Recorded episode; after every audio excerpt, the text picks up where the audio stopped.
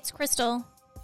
Hey, it's Jessica. We're two friends in two different chapters of life coming together to chat about life, love, work, family drama, and everything in between. Join us as we lean into living out loud and navigating through life's messy challenges on this journey to find joy in being intentionally human.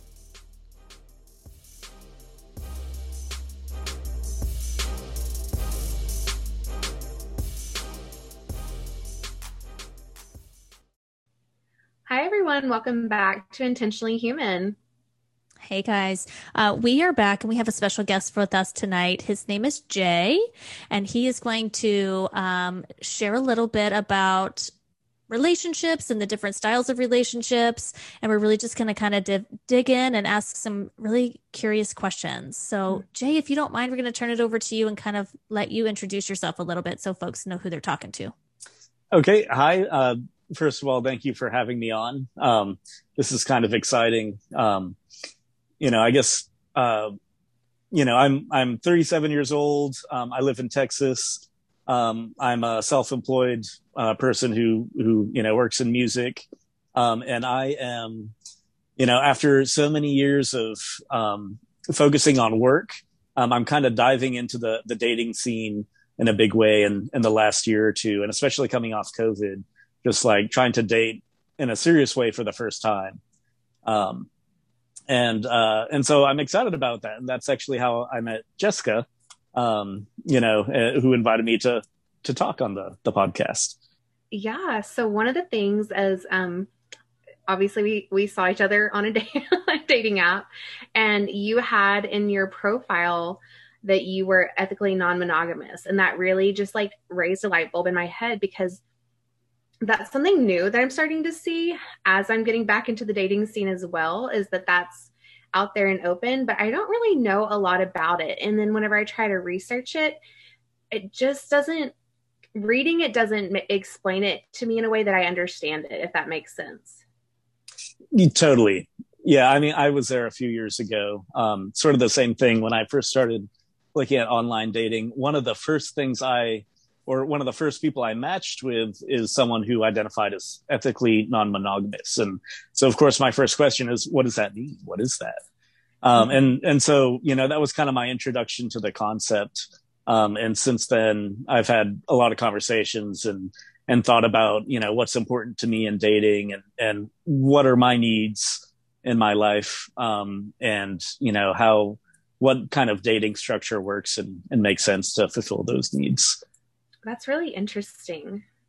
I I think that that's a huge thing with dating in general, right? Is like you can go on dates and you can be somebody who dates, but if you don't really know what your needs are, it's hard to get into a, a relationship, especially like a long-term committed relationship. And I'd imagine if you are looking for more than one partner, you really have to have a clear understanding so you can set those boundaries and make sure everybody involved understands what your needs are, what your wants are, and then they can either choose to agree with that and be like along for the ride or not. Yeah i mean it's it's really um the parameters are whatever you define them to be with your partners you know and and you can have different agreements in place with with different partners based on their needs. Um and and like in in that way it's it's kind of interesting. Um and one of the reasons why it made sense to me is um and thinking about what my needs are and what my partner's needs are, um, I don't know that I am necessarily equipped to take on every need of my partner, you know, to be sort of the, the everything or, you know, um, I, what's the term I'm looking for? Uh, well, th- to be their everything, you know, um, mm-hmm. like I, I don't know that that's me. Um, and, you know, and thinking about my own needs, I don't know that it's fair to put all of my needs on, on one person either. Um, and if you think about, you know, like you have many different friends and you may go to different friends for, for different things or have different, different aspects of your relationships, uh, you know, from person to person.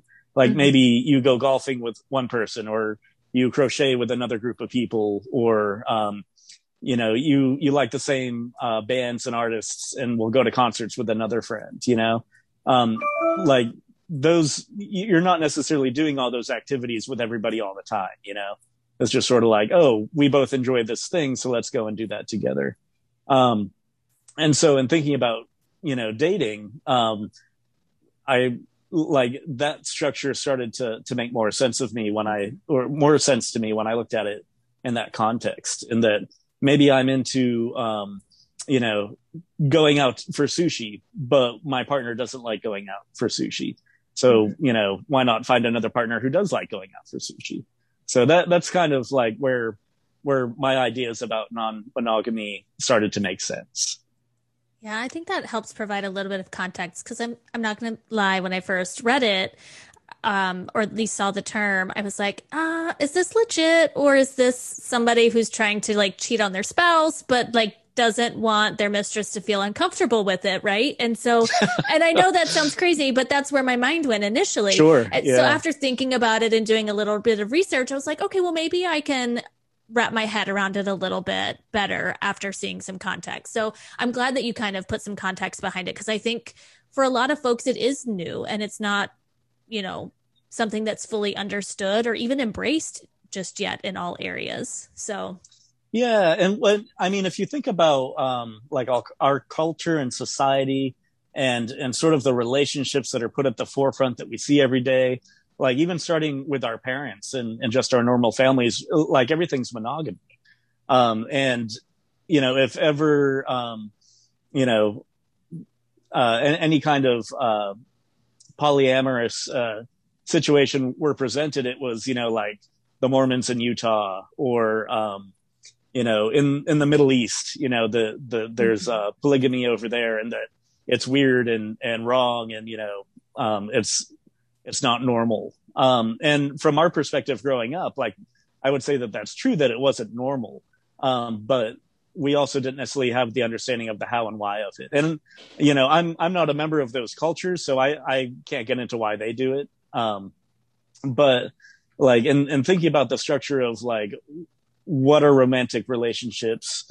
Um, and, and what do I, I need from one or many relationships? like it it started to make a lot more sense to me to sort of um, you know uh, distribute you know the workload so mm-hmm. uh, you know to put it in in one way um, i don't know if that makes sense that does make sense i just to be candid i feel like that's a lot of work um, and i literally before this call i told crystal like i'm trying to get out and date more but i'm just going on dates like I don't know if a relationship of any type is like really what I'm looking for. I think I just need the practice of going on dates and meeting new people. Totally, but yeah. even that in itself is a lot of work. And there's just sometimes I don't have the energy to respond to a text or do the whole how many siblings do you have? Where did you grow up conversation? It it's just a lot. Um, so does it is there like an emotional taxing that you feel when you are non-monogamous of meeting new people at different stages does it get a little bit hairy and a little bit harder than i guess most people would think it would be uh, i mean absolutely and and you know there are um, a full range of emotions present in in each partnership um, mm-hmm. you know uh, i remember one night um, maybe a month or two ago um, I got a call from an ex girlfriend, a current partner, and then a, another partner, and they all had, um, you know, some emotional weight they were they were carrying and, and just needed someone to talk to. And it was like all these calls came in all at once, back to back, and it did feel a little overwhelming that um, you know, like wow, I'm I'm kind of taking on a lot emotionally right now um, with my partners. But but that's kind of a rare case. Like that that happened one time. It's not every you know every night that all of your partners are are kind of having a crisis. Um you know there and and there's the opposite side of the spectrum as well where you know you just have a really great intimate day or moment um you know with a partner. And and it's uh wonderful for for all the reasons that it would be wonderful in a monogamous relationship mm-hmm. you know? Yeah but it, it, can be a lot. Scheduling can be kind of tough sometimes. Um you know meeting new people is definitely hard. I i personally find that to be the hardest part and and especially you know like dating is hard already and then on top of it, online dating is weird and new. At least for me, it's it's weird and new. Um, and then coming off of COVID is kind of weird and new. So, so the, like that's that's definitely the hardest part to to navigate. I think. I agree. I think online dating is weird too. Uh, and I, I guess it's I should so preface this, yeah, that I'm I'm married and have been married for a really long time, so I've never had any personal experience with online dating. So Jessica has been teaching me, which has been a lot of fun uh, to live, you know, kind of vicariously through her and her experiences. But yeah. I would think that the scheduling could get tricky, but I'm curious because I'm assuming that communication has to be solid, right? So when you're meeting your mm. partners mm. and you guys are establishing kind of, you know, parameters, boundaries, whatever, that that communication is key.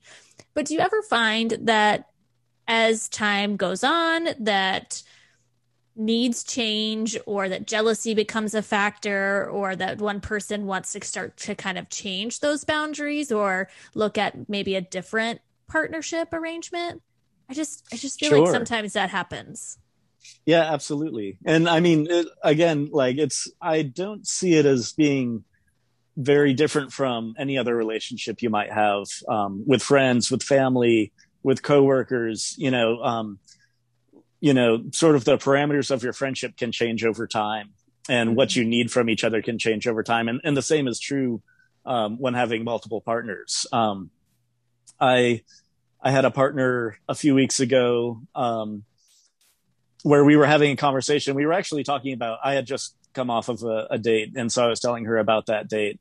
And she had come off of a weekend, uh, a weekend long date. And so we were telling each other about this. Um, and having a really great conversation. And then, um, you know, our, our relationship has been kind of casual, you know, up and up until this point. And she started talking about how she wants, um, uh, a more, um, not traditional relationship in terms of like monogamy or non-monogamy, but she wants, um, something more than casual. Mm-hmm. Um, and she was thinking like maybe this other partner, uh, she could have this with. I was thinking like, oh, that's awesome. That's great. But um, then it came up that she had those feelings for me and that, you know, maybe we could be that. And so that, that did kind of change the dynamic and it did change how I viewed the relationship. And it did require kind of uh, setting expectations. Mm-hmm. Um, I feel like, you know, and everything that's so important is setting expectations and communication is, is, you know, sort of how that happens. Um, you know, we can disappoint each other really quick if we don't know what our boundaries are or don't voice what our expectations for the relationship are, you know, up front. And and as they change, we just we just address it and, and bring it up.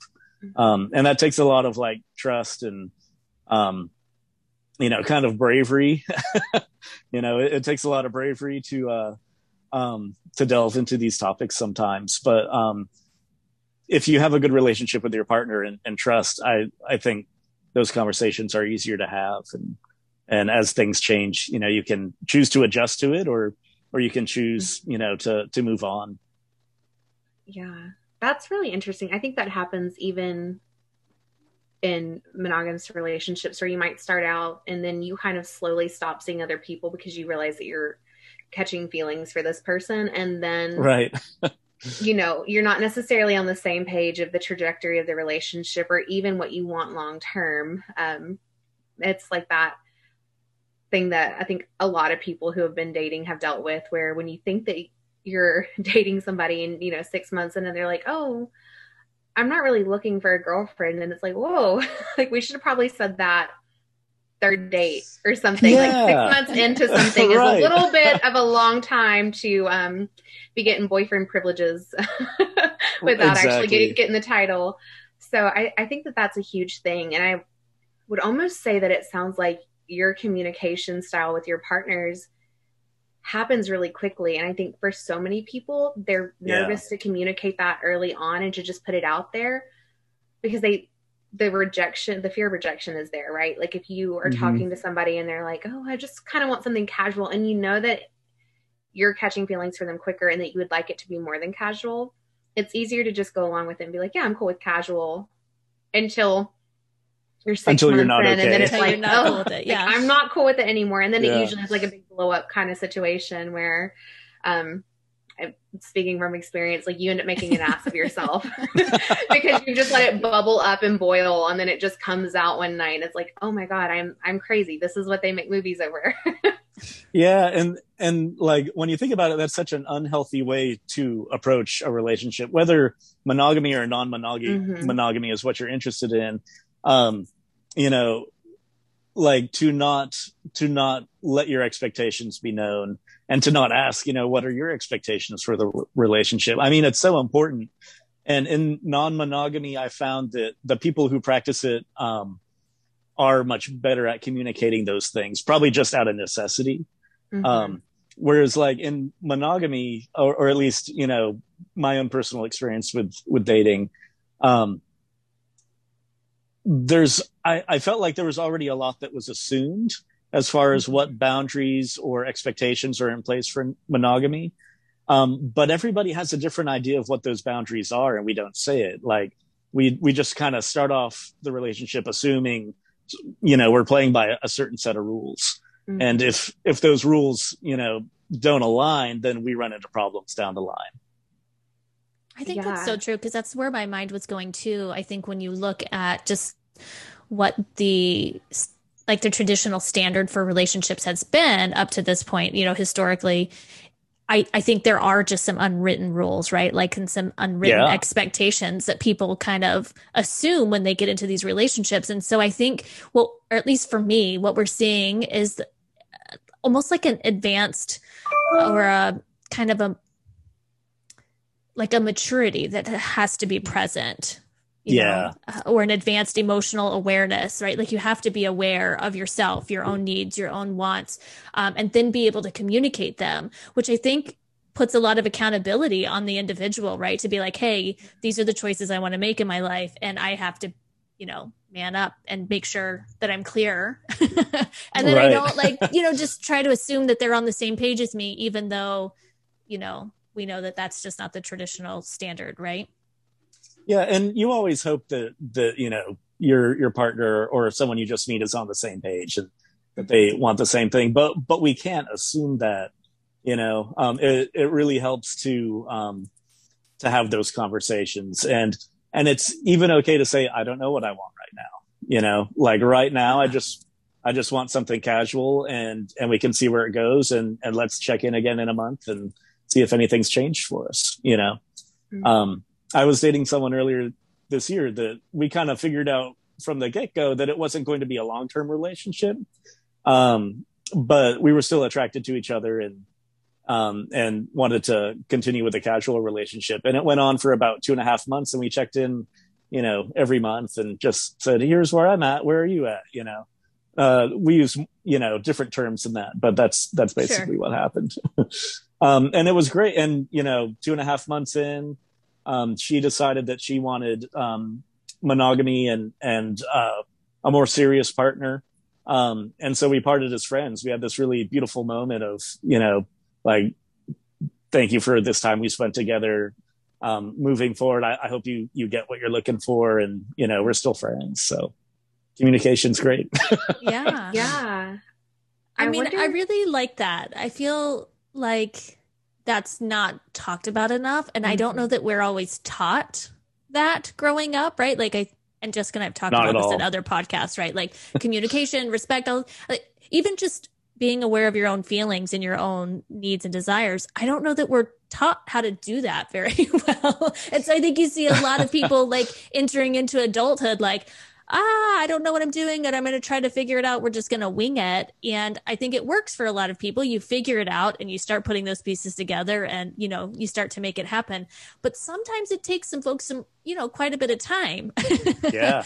So I'm, I, I'm 37. I like that, yeah, but I like that these conversations are happening, right? Like it's becoming more acceptable to say, "Hey, let's let's revisit this just because it's how it's always been done in the past doesn't necessarily mean it's the only way to do things and totally. maybe if we can educate each other and become more aware like we can grow as human beings right so mm-hmm. yeah. i was gonna say it reminds me a lot of it almost because the non-monogamy is against the status quo of what you're told so i feel like there's more of a freedom that you don't have all of these ingrained rules in your head of what you have to follow because I would love to be that girl on a first date that's like, this is exactly what I'm looking for. This is my long term goal.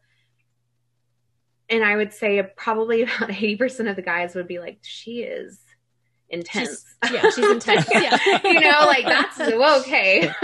yeah. And like you're taught, right? Like you don't talk about like you you're kind of demure on the first couple of dates. Like you're just getting a, a feel for the person.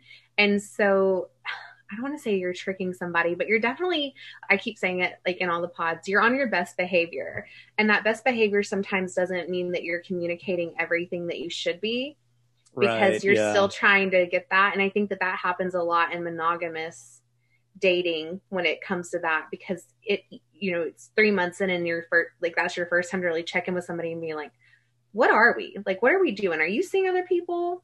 I don't think I want to see other people anymore. And it's like, you devoted a good amount of time to somebody and that could have been talked about prior to of like i'm going to continue to go on dates or whatever. And then a lot of times people use seeing other people as a weapon right? Like that's been something that I've that can happen. before. yeah. Yeah. You know if you really like a guy and he's not committing the way you want him to just be like okay cool. Well i'm going to go date other people until you figure your stuff out. And it usually works like that to get them um, to go, oh, I don't, I don't want to see you with anybody else. yeah. Um, so like, I would say like, I know I have weaponized it before and I know other people have too of that. Oh, I'm going to make you jealous. Cause then you're going to realize what you're missing out on by not committing. And what that doesn't is, sound like it happens. Is so, is that your reason for, for saying like, well, well, you figure out your things. I'm going to date other people. Like, is your reason to make them jealous, to make them commit? Or, or are you actually thinking like, well, you know, this person isn't, you know, ready or looking for what I'm looking for. Let me give them space and, and do their thing. And, you know, I'll keep doing my thing.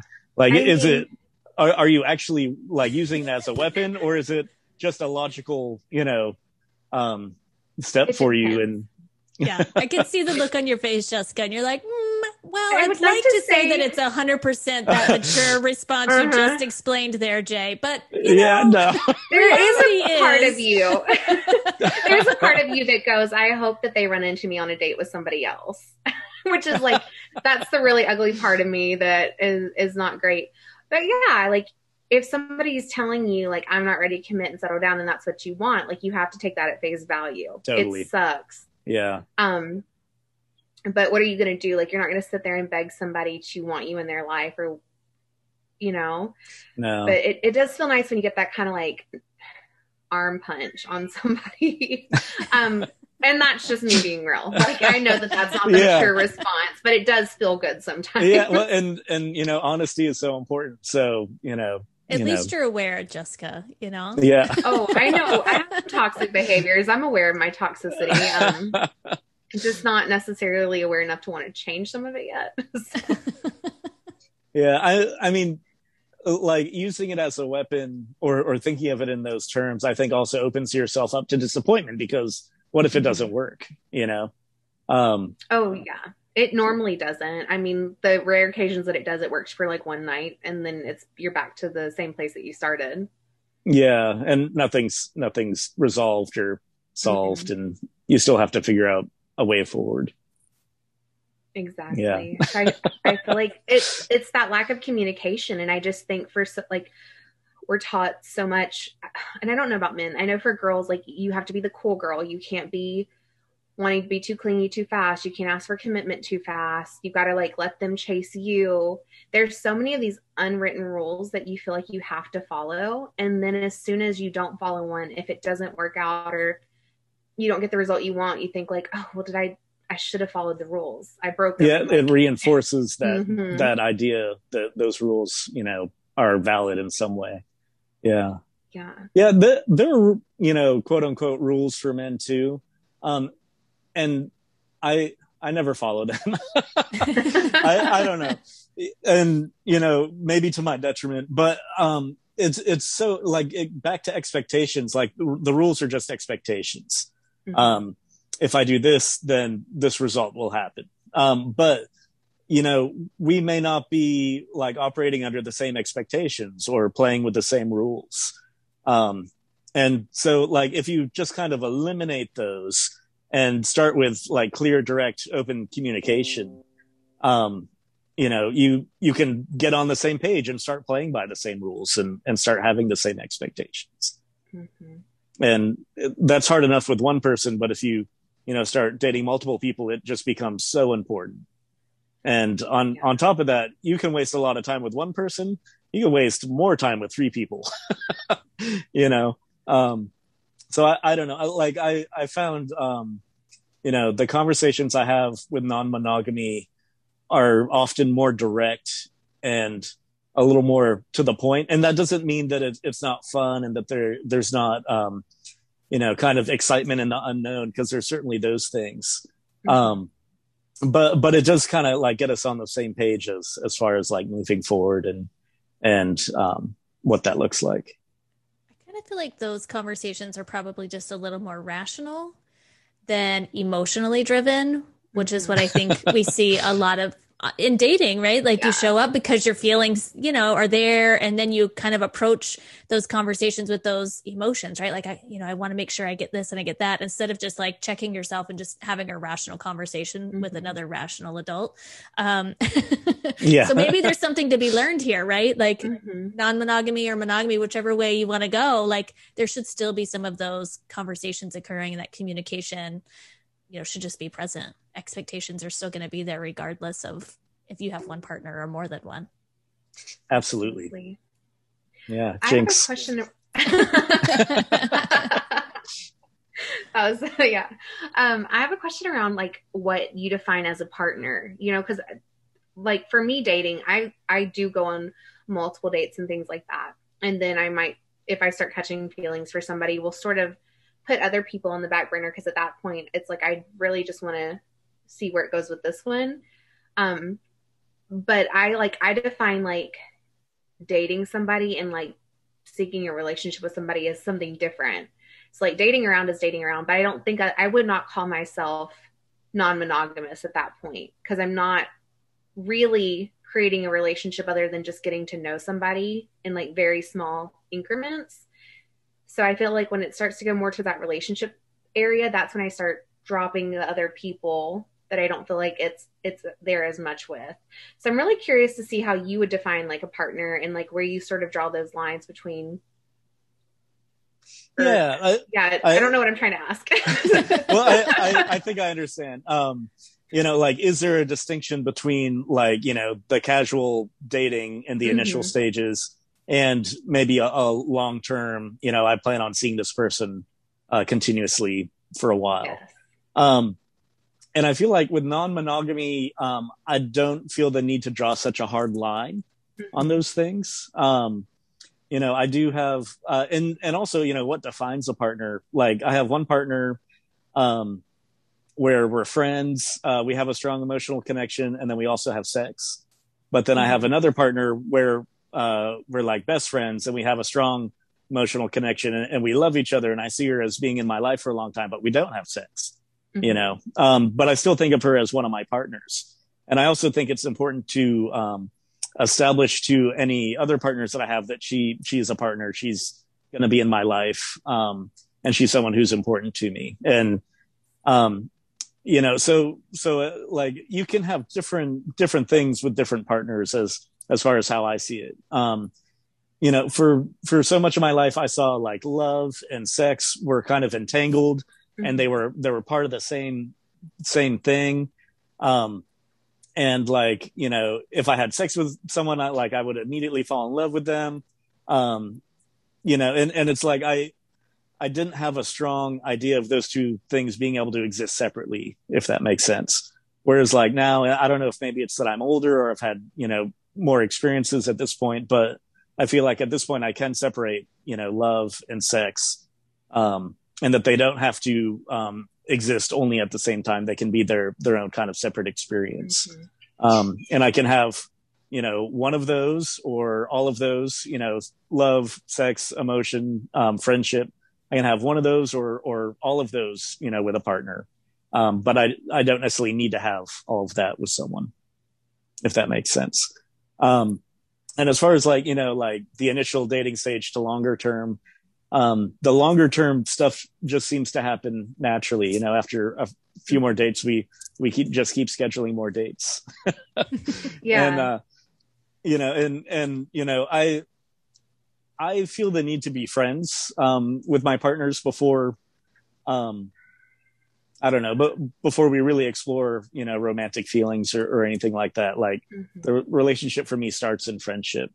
Um, and so once we establish that we can actually have a friendship, um, I think, you know, that's kind of fertile ground for, for expanding the relationship to, to something more. Does that make sense? Did I answer your question? That Yeah. absolutely made sense. Yeah, hundred percent. Awesome. I I have a question about like religion because I know a lot of our like traditional religions that we see, you know, in America is traditionally, you know, Christianity or some other um, form, but a lot of times there are rules around dating and marriage and expectations, right, that come um, through those kind of religious teachings. And I'm I'm just curious, does that ever come up, like when you are finding different partners or meeting different partners that maybe their religion puts certain expectations that you guys have to put into your kind of your pact or your boundaries? One hundred percent. And um, so I, I'm atheist, um, maybe agnostic depending on the day, but but you know generally atheist. Um, and and so that that definitely like you know affects how how I view relationships and and the world at large. Um, you know our our nation um, is really Christian centric and I think the expectations of like the Christian religion have really been implanted into our cultural expectations here. Um, that, you know, that's that's a big part of monogamy and and sort of the rules around relationships, gender roles, all of those things. So Mhm. it religion absolutely plays a role in it. Um, and and again, like you know, everybody's relationship to their religion and what the rules mean to them is different. So, you know, not every Christian is going to date the same way or adhere to the same Sure. the same rules or expectations. Um, and you know, any other religion for that matter. Um, Mhm. I have found it difficult to um, date women who are uh, specifically Muslim only because part of their religion, you know, if they adhere to it, says that they shouldn't date someone who's not a Muslim. So um, I have matched, you know, like there was one woman in particular where we matched. At that point, I hadn't listed, you know, uh, any religion on on my site, so I think she was just like fishing, hoping, you know, to find a fellow Muslim. But um, you know, uh, after a little bit of conversation, you know, that quickly came up and and that was you know that was the end of that. It was just off the table you know. It didn't matter. You know we could be friends but um you know we weren't going to be able to date because of that. So re- religion does um affect how people date and and how they they view it at least you know from what i've seen. Mm-hmm. Are you guys religious? I mean do, do, does that fit into your expectations with how you date and and like with your marriage? When I'm casually dating, not so much, but like with the partner, it definitely comes up more because I I am like a practicing Catholic, so that is one of those things like long term. If if we're talking about like a full future, like if there's children involved, marriage, like I want to be married in the church, raise my children in the church, that kind of stuff. And so I think it is important to be upfront with a partner around that because it's not for everybody. And there's some partners that are like, I, I don't want to go to church with you, but I don't have any problem if you raised your kids that way, you know? totally Um, so yeah, it's one of those things that it does come up eventually. Um, but it's never, it's never like a true deal breaker because I feel like it comes up early and like you just kind of know before it comes up and get to those heavy questions, like if a relationship's going to work out or not. There's other reasons Yeah. it wouldn't work out beyond Right. religion.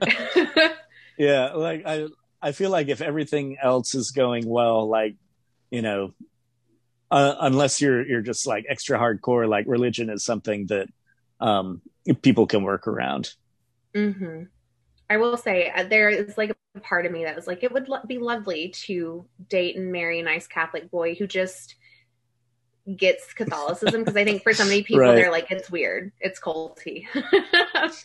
so not having to explain it or like always defend it is nice, but yeah Yeah. my uh my grandparents um and my father grew up roman catholic um and so I I actually see that as like the normal Christianity.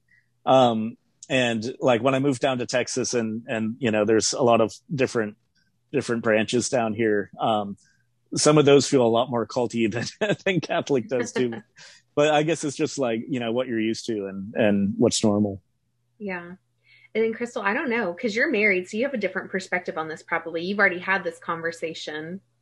I'm yeah, assuming. So I mean, my husband was raised Catholic. I went to Catholic school. I was raised Southern Baptist, um, and I think we're both, you know, kind of spiritual people, but we we don't go to church regularly. You know, we don't raise our kids in a church.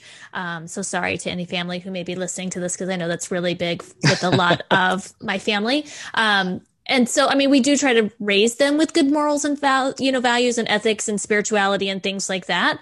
Um, but it it just works for the two of us. And he and I have different views on certain things. Like we will have, you know, discussions, especially around religion. Um, and he's very much like into the history of religion and how it's kind of grown and transformed over the the years. Um, but we, you know, we will agree to disagree at times or we'll you know see if we can change each other's mind or whatever um, but at the end of the day like it, it's still kind of you do you, I'll do me. And as long as we can come together and, and agree on how we're going to raise our kids, then, then we're good. Like it's never now, been a deal breaker. Yeah. And do you guys feel like you're practicing Christians or do you feel like you're more just culturally Christian where you've been raised, you know, sort of in, in the school of thought of, of these morals and values, um, but you don't necessarily, you know, go to church and adhere to the dogma. Yeah. Um, so that's strictly? A, yeah, that's a really good question because I kind of go back and forth on this, honestly. Um, I mean, in full transparency here, I, I, mean, I do go back and forth. And Jessica and I have talked about this. I was the kid in Sunday school where all of my Sunday school teachers, you know, like hated having me in their class because I had so many questions, right? So like they would teach you things and we would read the Bible and I'm like, I don't understand. How did that happen? Or why did this happen like that? That doesn't make sense. And so they would you know, I wasn't the one that would just be like, oh, okay, yeah, let's just regurgitate everything that we've been told. Um, and so I've kind of had that same philosophy growing up, like things, I can't just blindly have faith in something that I don't understand.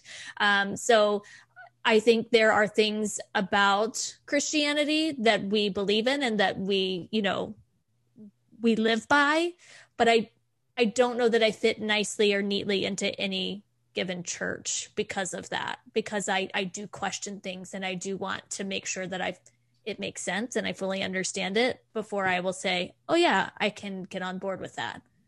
So, like the Catholic Church isn't isn't a good fit for me. I I don't knock it. Like I know I have a lot of Catholic friends and they're fantastic and we have a great time together.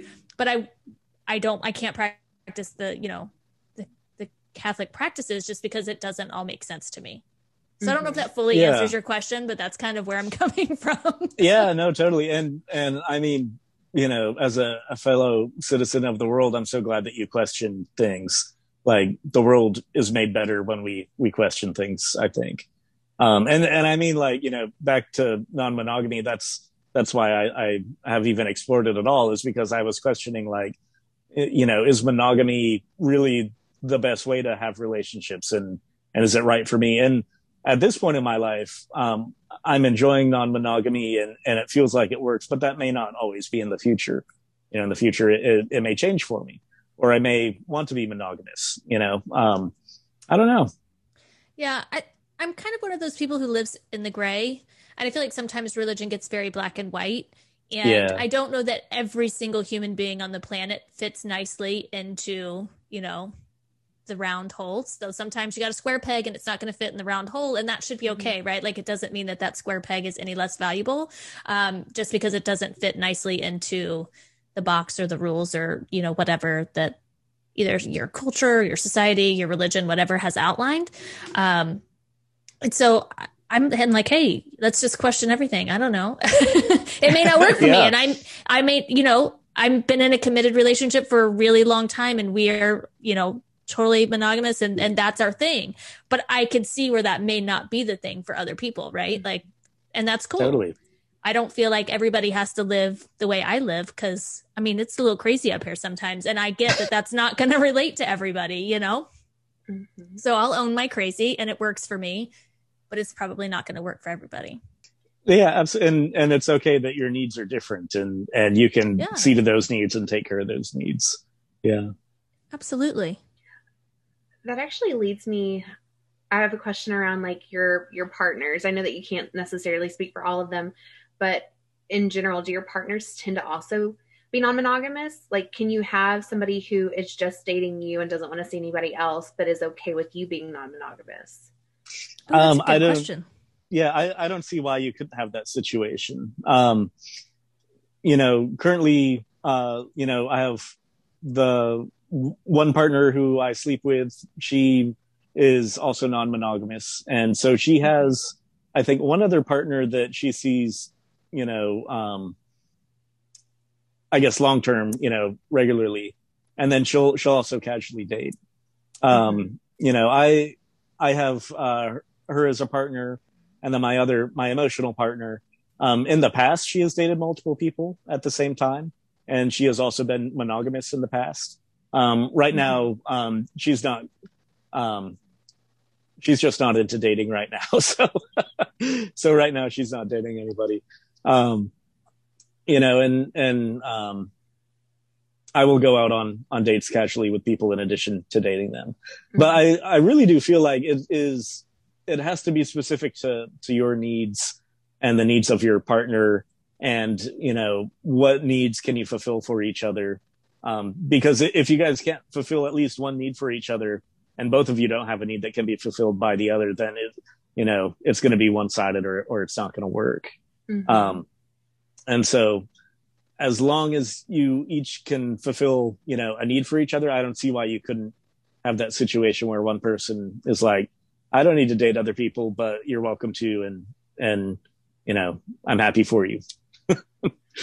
yeah i i think that's one of those things that it's like hard to imagine because i i feel like if you aren't also maybe seeing other people are open to it like there would be more space for jealousy. And that's probably Sure, just like my way of thinking you know that's kind of how i was raised and i am more of a jealous person. Um so it would be that thing of like oh like mm, i don't like that. Um so that's really interesting. But so I have a question on the hookup culture because that's so big now, and I'm sure with you doing online dating, you see that like hookup culture is huge, and there everybody makes jokes about their roster, which is, you know, it's never it's funny to be like, oh, I have a roster. It's never funny to hear that you're on somebody's roster of like people that they call when they need something. Um, yeah. but I I think a lot of people who like have a quote unquote roster or who are sleeping with multiple people would still say that they're monogamous because they're not seeking a long-term relationship with any of these people. Like it's strictly just sexual. And I I, I wonder like by definition if you're just looking at a black and white definition of non-monogamy I feel like that fits very closely into the definition of non-monogamy. But I don't know if a lot of people would self-identify that way.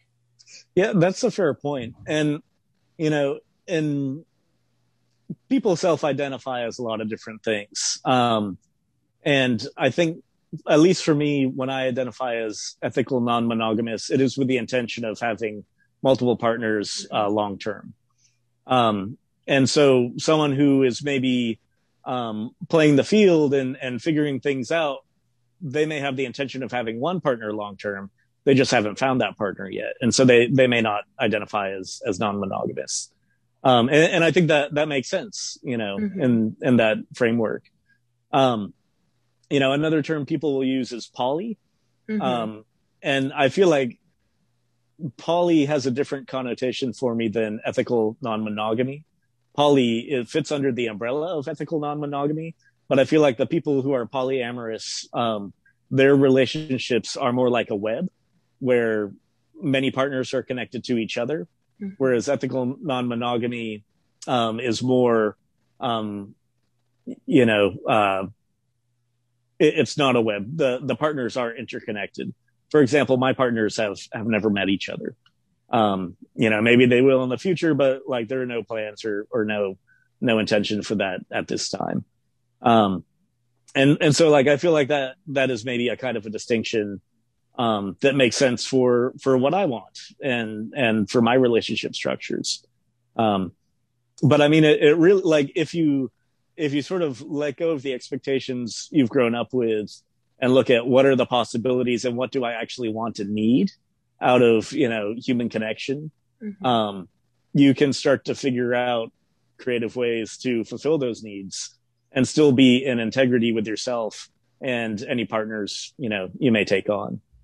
Yeah, I feel like the hookup culture kind of lacks that ethical component sometimes, right? Like maybe that True. communication isn't occurring with the other partners. So maybe they're having multiple partners, but they don't always know that there's other multiple partners or that it's really just a hookup, right? So I think it lacks that yeah. ethical communication part, maybe. Maybe not I always, mean, but that would be my sounds, guess. It sounds like it lacks a lot of communication. Um, yeah. You know, and, and like, it sounds like I, I'm not a person who generally hooks up. Um, like, you know, all of my, I, am really looking for friends that are going to be long term. And, and if we progress from there, that's awesome. Um, so I can't say that I have any experience with hookup culture, but my impression of it is that, um, it is very casual. Um, no expectations are laid out. You know, if, if you guys hook up in a night, um, that's awesome, but you can't have the expectation that you will ever again in the future, or if you do, that it will lead to anything. Um, until you establish that, until you communicate that, um, I don't know. I, I would navigate that situation with very little or low expectations for for future, you know, with those partners. But like if if that's your thing and you're getting something you need out of that, I don't think there's any shame in it. I don't think there's any reason to be ashamed of hookup culture or being on someone's roster, you know, so to say. Um, you know, like if that's a situation that works for you and when they call you, you, you want to, you know, spend the night with them. Um, it sounds like you guys are fulfilling needs for each other and, and, you know, is all good. If you have feelings that you're being taken advantage of or that you're not getting what you need out of that, I feel like that's something that should be communicated. Um, and e- even at the risk of losing that connection, mm-hmm. you know, if, if you're honest with yourself and honest with your partner or potential hookup person, with what you want and need and they decide, you know, that's not what they want and they walk away, I think you're better off for that, even though it may be disappointing in the moment. Yep. There's that emotional maturity coming through again. I, I, will say, like, I don't know if the hookup culture is the most emotionally mature. Typically, you don't. I mean, it's it's pretty easy to just like meet somebody and hook up with them, and then if it happens again, cool. If not, whatever.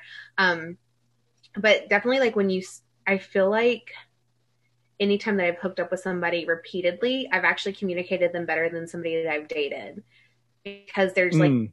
More intimacy in that like you have to have that communication and trust for intimacy to be good so that's always something that i've kind of noticed of and then if i if you catch feelings you know like putting it out there and then if that if they're like oh, i'm not really looking for that okay but like i would still like to do this i just need you to know that at some point this might have to stop because I am developing feelings. And if it gets to be too much, then we're going to have to end it. So it's a really, I mean, it's, it's different that like you can communicate better that way than you do dating. But well, I would say like when you're hooking up with somebody, you're not looking at them as a long-term partner because they're just fulfilling that need at that time. And yeah, it, it's a different type of like relationship than somebody that you're trying to make a long-term partner. Like there's that thing that if you really like somebody, you kind of do wait to sleep with them just because you want to make sure you're getting that foundation built without putting that physical intimacy in too early. Because then it does, it's really hard to, to go back to emotional intimacy once you can cover everything up with the physical stuff. That's true. Yeah. Yeah. And I wonder too, Jessica, if the conversations are there because maybe there's some safety discussions that need to be occurring, right? Like if we're going to continue to just hook up, um, I'm going to assume that you're probably hooking up with other people. And so mm-hmm. I probably want to make sure that we're protecting ourselves when we're together, but then also, you know, kind of want to know what you're up to when you're with your other partners. So I would assume like some of those conversations would have to occur. Absolutely. And that kind of opens the dialogue to say, hey, here's the parameters for this kind of long term hookup.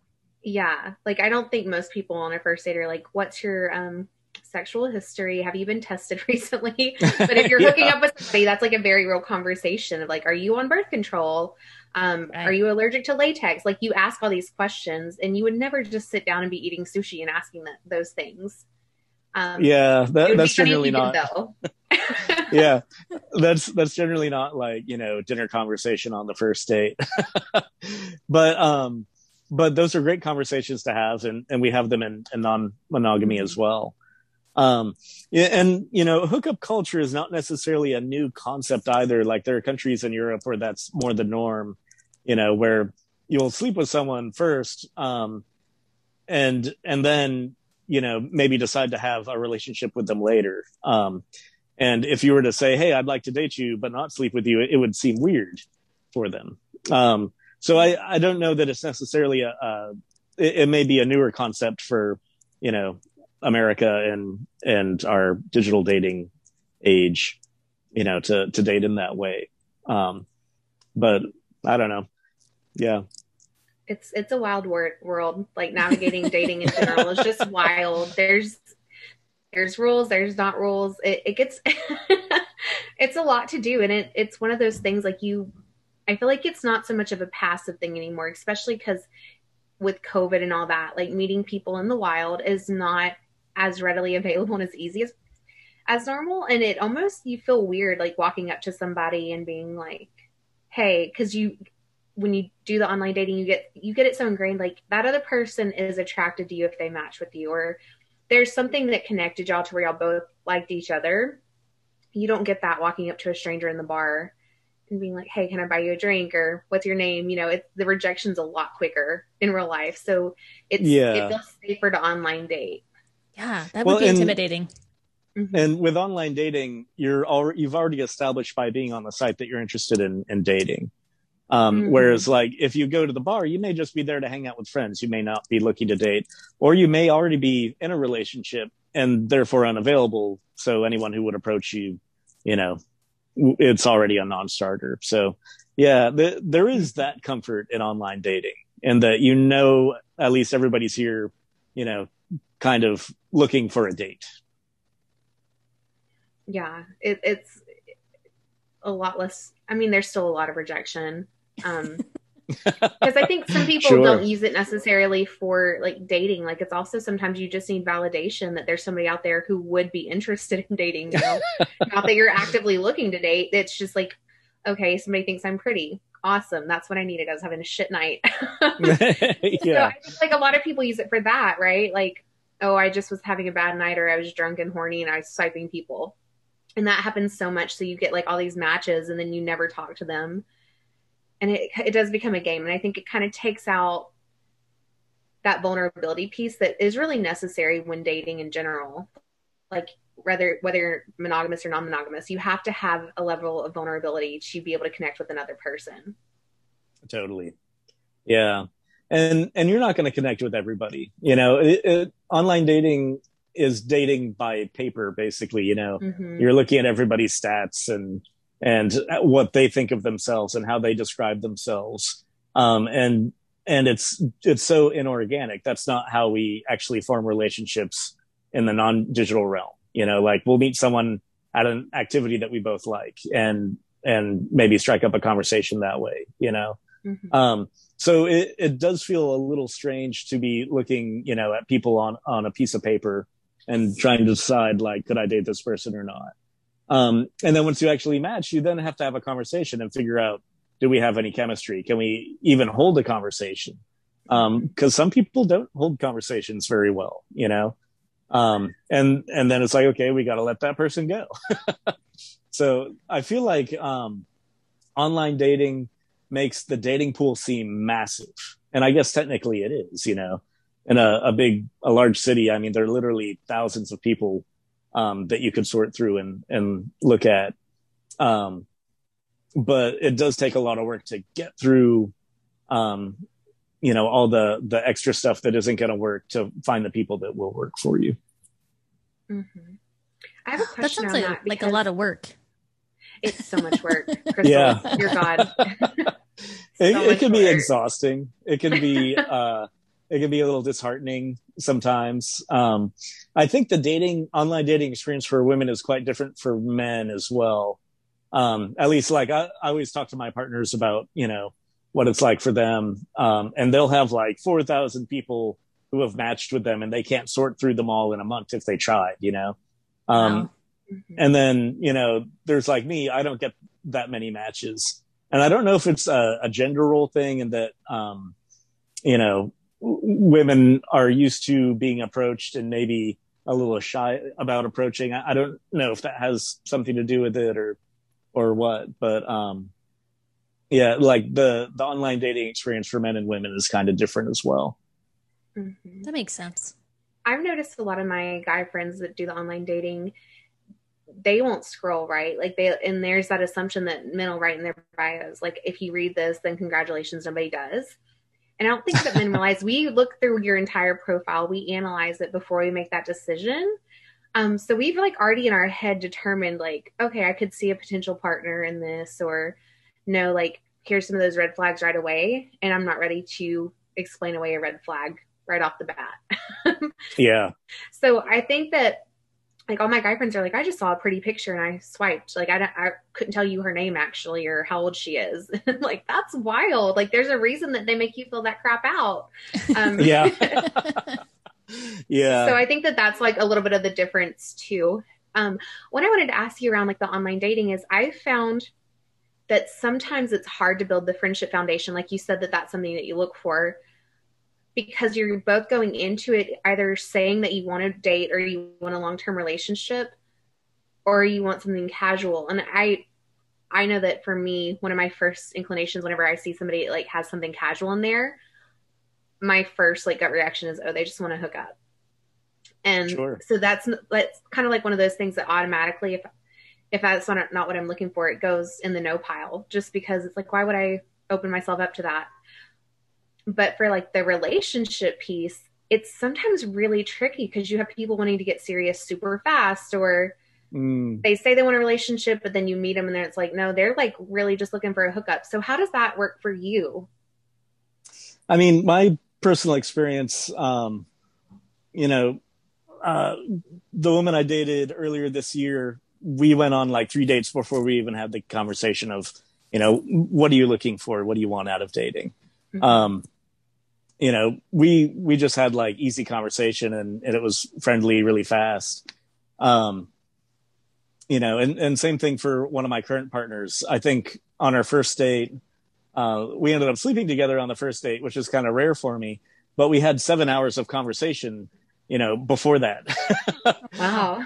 yeah, and, that was some and, date.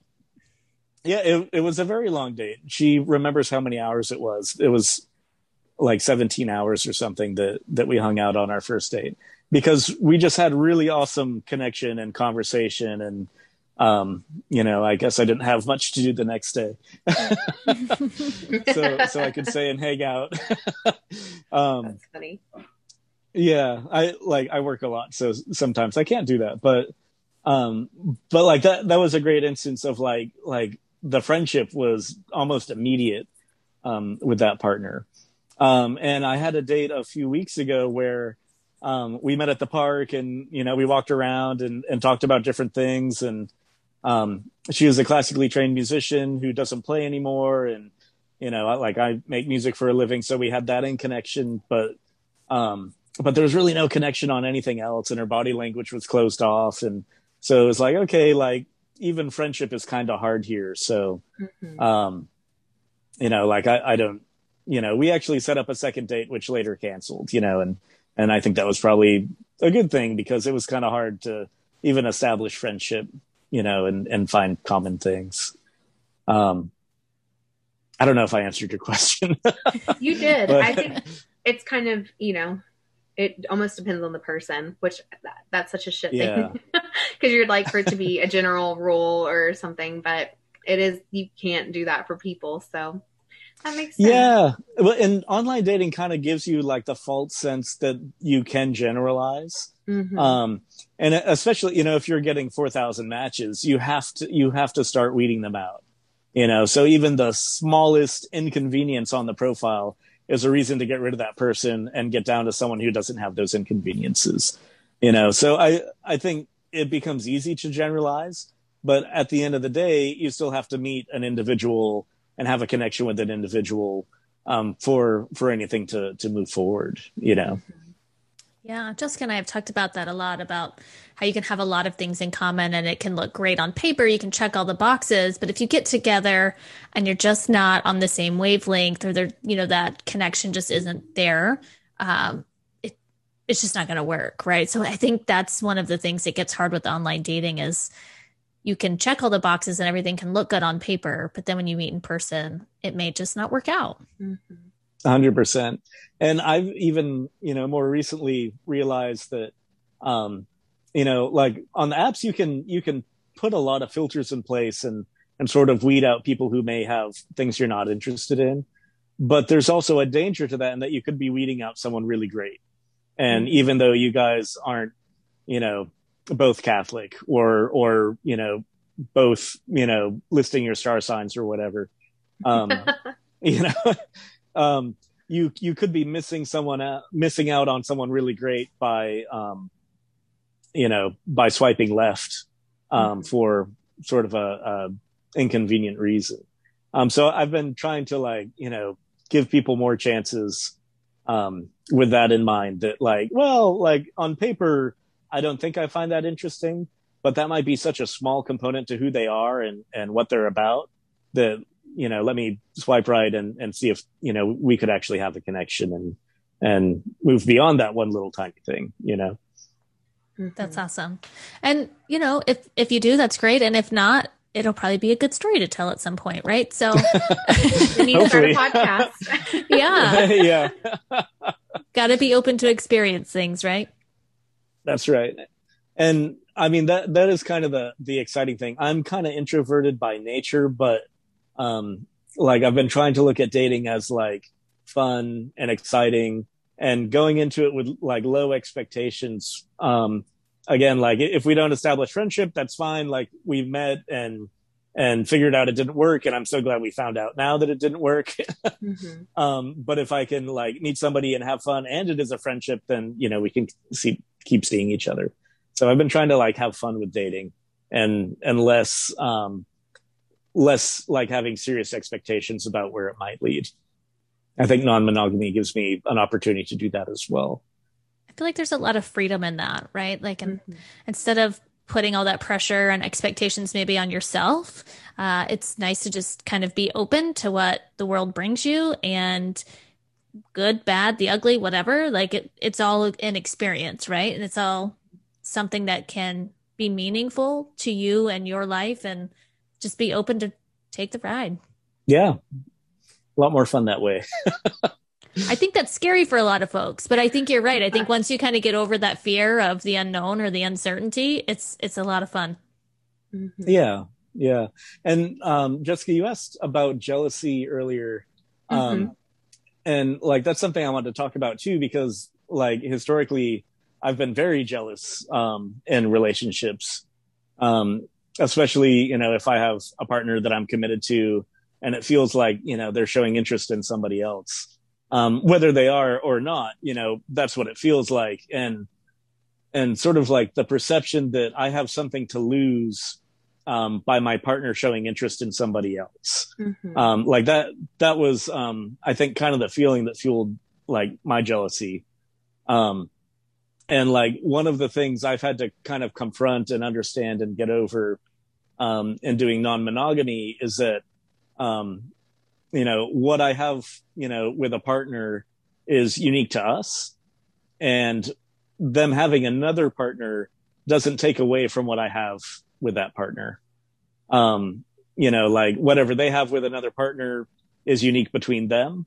And maybe there, there are going to be similar similarities and they may share some of the same things that we share but that doesn't take away from like the power or the importance um you know of of you know that relationship that that we have and so like once i i kind of like figured that out and allowed myself to be okay with that and, and even to be happy for them to have great experiences with other people um mm-hmm. like jealousy just kind of went away and it's not um i won't say like jealousy never comes up but when it does come up, um, like I have the perspective now that like, why am I feeling this way?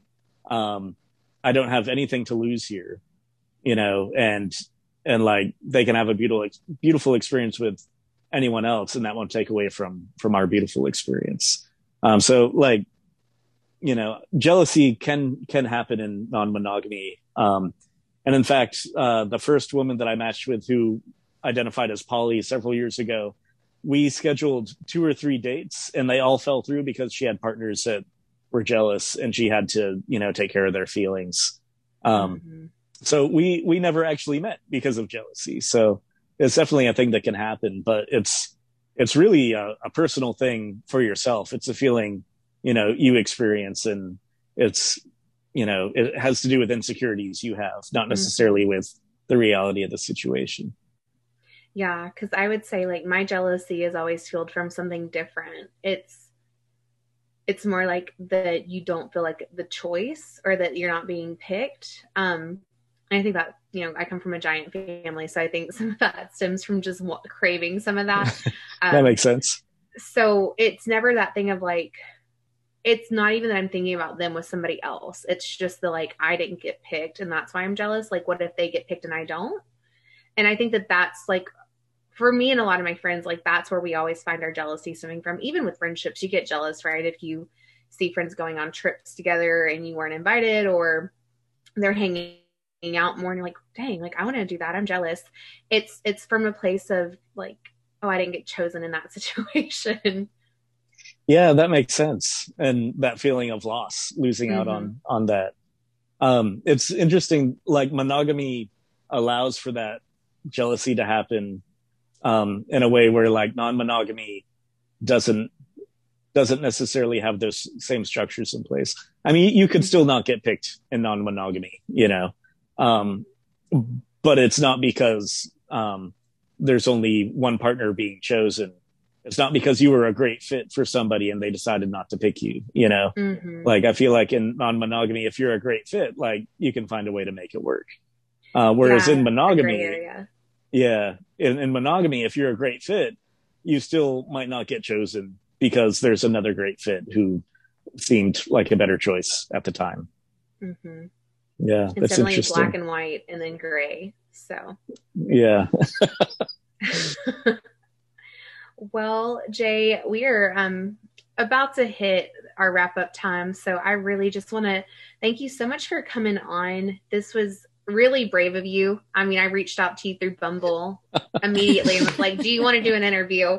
Um, so I appreciate you being willing to do it, trusting us um, with this topic because I know that it's something that can be difficult to talk about. So I really, really, really appreciate you for hopping on with us. Absolutely. Yeah. Thanks for having me. And, and I'm actually happy to have the opportunity to talk about it. Um, it's, you know, it's a subject I find interesting as, as well. Um, and talking through it always reveals new perspectives about it. So, um, thank you for your perspective tonight. Yeah, it was so much fun. I really appreciate it, Jay. Thanks a lot. You're welcome. All right. Bye, y'all.